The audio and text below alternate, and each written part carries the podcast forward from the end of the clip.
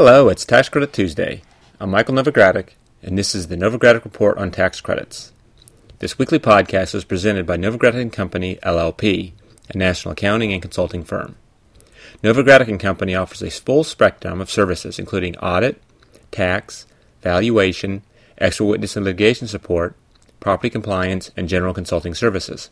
Check us out on the web at www.novoco.com.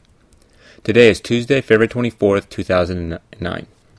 This week, we will talk about some of the responses from the housing, energy, and community development industry to the American Recovery and Reinvestment Act, commonly referred to as ARA, or the Recovery Act. Even though the Recovery Act has now been signed into law, there are currently more questions than answers regarding how its provisions will be implemented. We will hold a live webinar on Wednesday, February 25th to summarize the many changes and, more importantly, share our insights regarding many of the unanswered questions.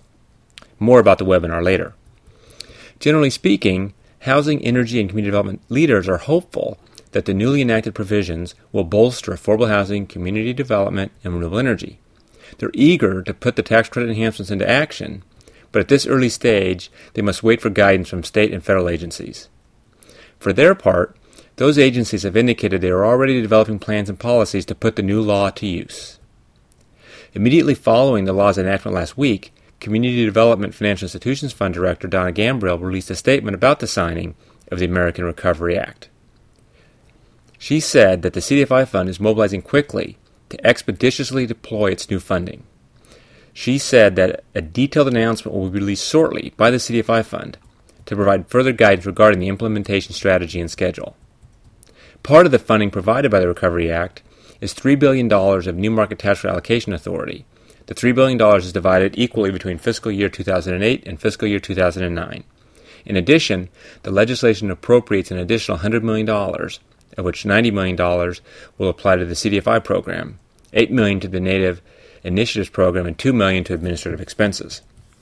As soon as the promised guidance is released by the CDFI Fund, Novogradac & Company will post it online at www.newmarketscredits.com and inform our industry alert subscribers via email. Renewable energy tax credits also received a boost from the Recovery Act, and last week the renewable energy community indicated it's ready to start putting that boost to work. Denise Bode, CEO of the American Wind Energy Association, and Rhone Resch, President and CEO of the Solar Energy Industries, also, both issued press releases commending Congress and the President on their actions. As industry leaders digest the new energy provisions, the pros and cons of the new investment tax credit option that allows you to claim the investment tax credit in lieu of production tax credits is being assessed. Industry leaders are also eagerly awaiting the implementation of the rule that will allow certain energy tax credits to be exchanged with the Treasury Department for cash.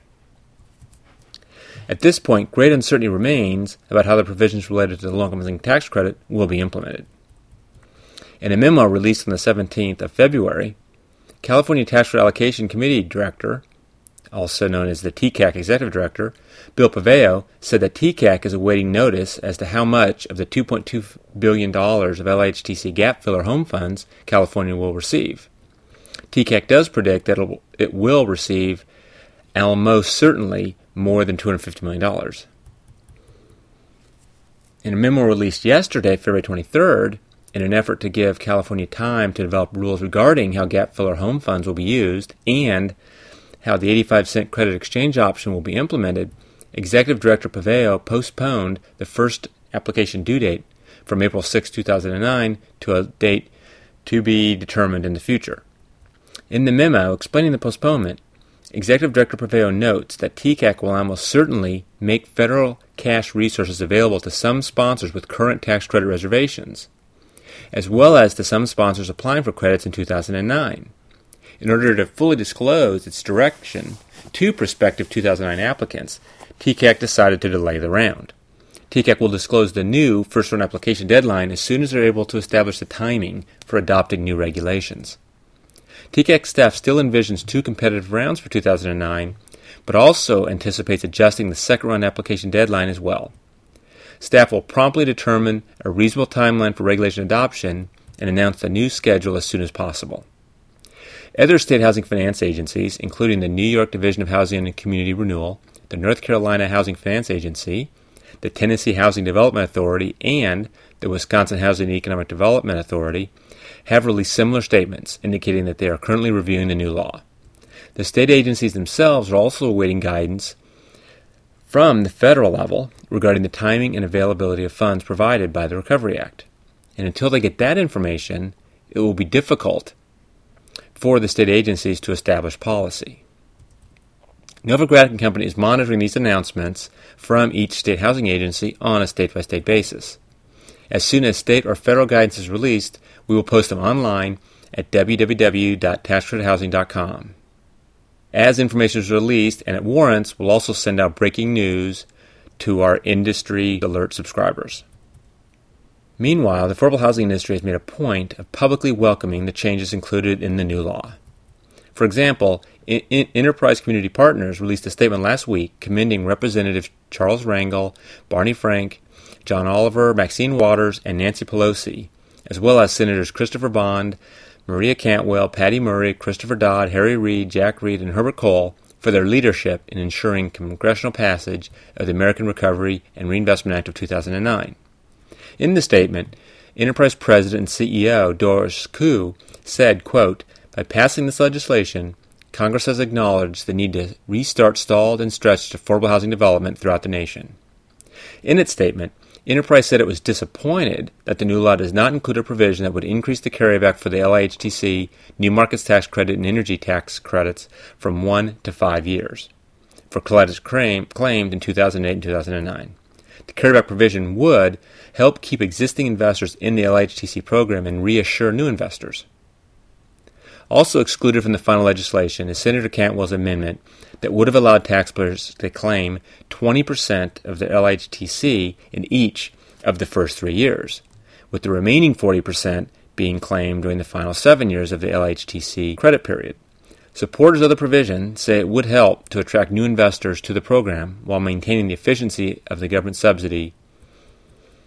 In last week's statement, Charles R. Werhane, Enterprise Community Investment Vice Chairman and Chief Operating Officer, said, quote, Enterprise urges Congress to include measures designed to revitalize the LIHTC investment in future legislation. Close quote. In addition to the provisions we've discussed in today's podcast, the new law contains a variety of other tax provisions. These other tax provisions, as well as a lot more detail about what we've covered today, will be described in the webinar we'll present tomorrow. There is still time to sign up for the session, which will cover the housing, energy, and new market tax credit provisions of the Recovery Act of 2009. The webinar will be presented live from 10 a.m. to 12 noon Pacific Standard Time. But if you are unable to tune in at that time, a recording of the webinar will be available for download shortly after the session is complete. For details or to register, please go to www.novoco.com/events. We have much to talk about, including how the Internal Revenue Service views the taxability of grants to LIHTC partnerships funded by credit exchange dollars. We think you'll find it interesting. Before we wrap up this week's podcast, I'd like to mention an upcoming event that may be of interest to listeners. On Wednesday last week, the CDFI Fund announced that the next meeting of its Community Development Advisory Board will be coming up on Thursday, March 5th. The next meeting will be held via telephone conference from 2 p.m. to 3:30 p.m. Eastern Time. The next meeting of the advisory board will be open to the public, but public participation will be limited to 25 individual phone lines. Anyone who would like to have the advisory board consider a written statement must submit it to the Office of Public and Legislative Affairs by 5 p.m. Eastern Time on Friday, February 27th. Well, that brings us to the end of this week's report. Please join us again next week when we will discuss several items that we think you'll find of interest. First, we'll talk about the pros and cons of energy developers opting to take the investment tax credit on the placement and service of energy facilities in lieu of the production tax credit.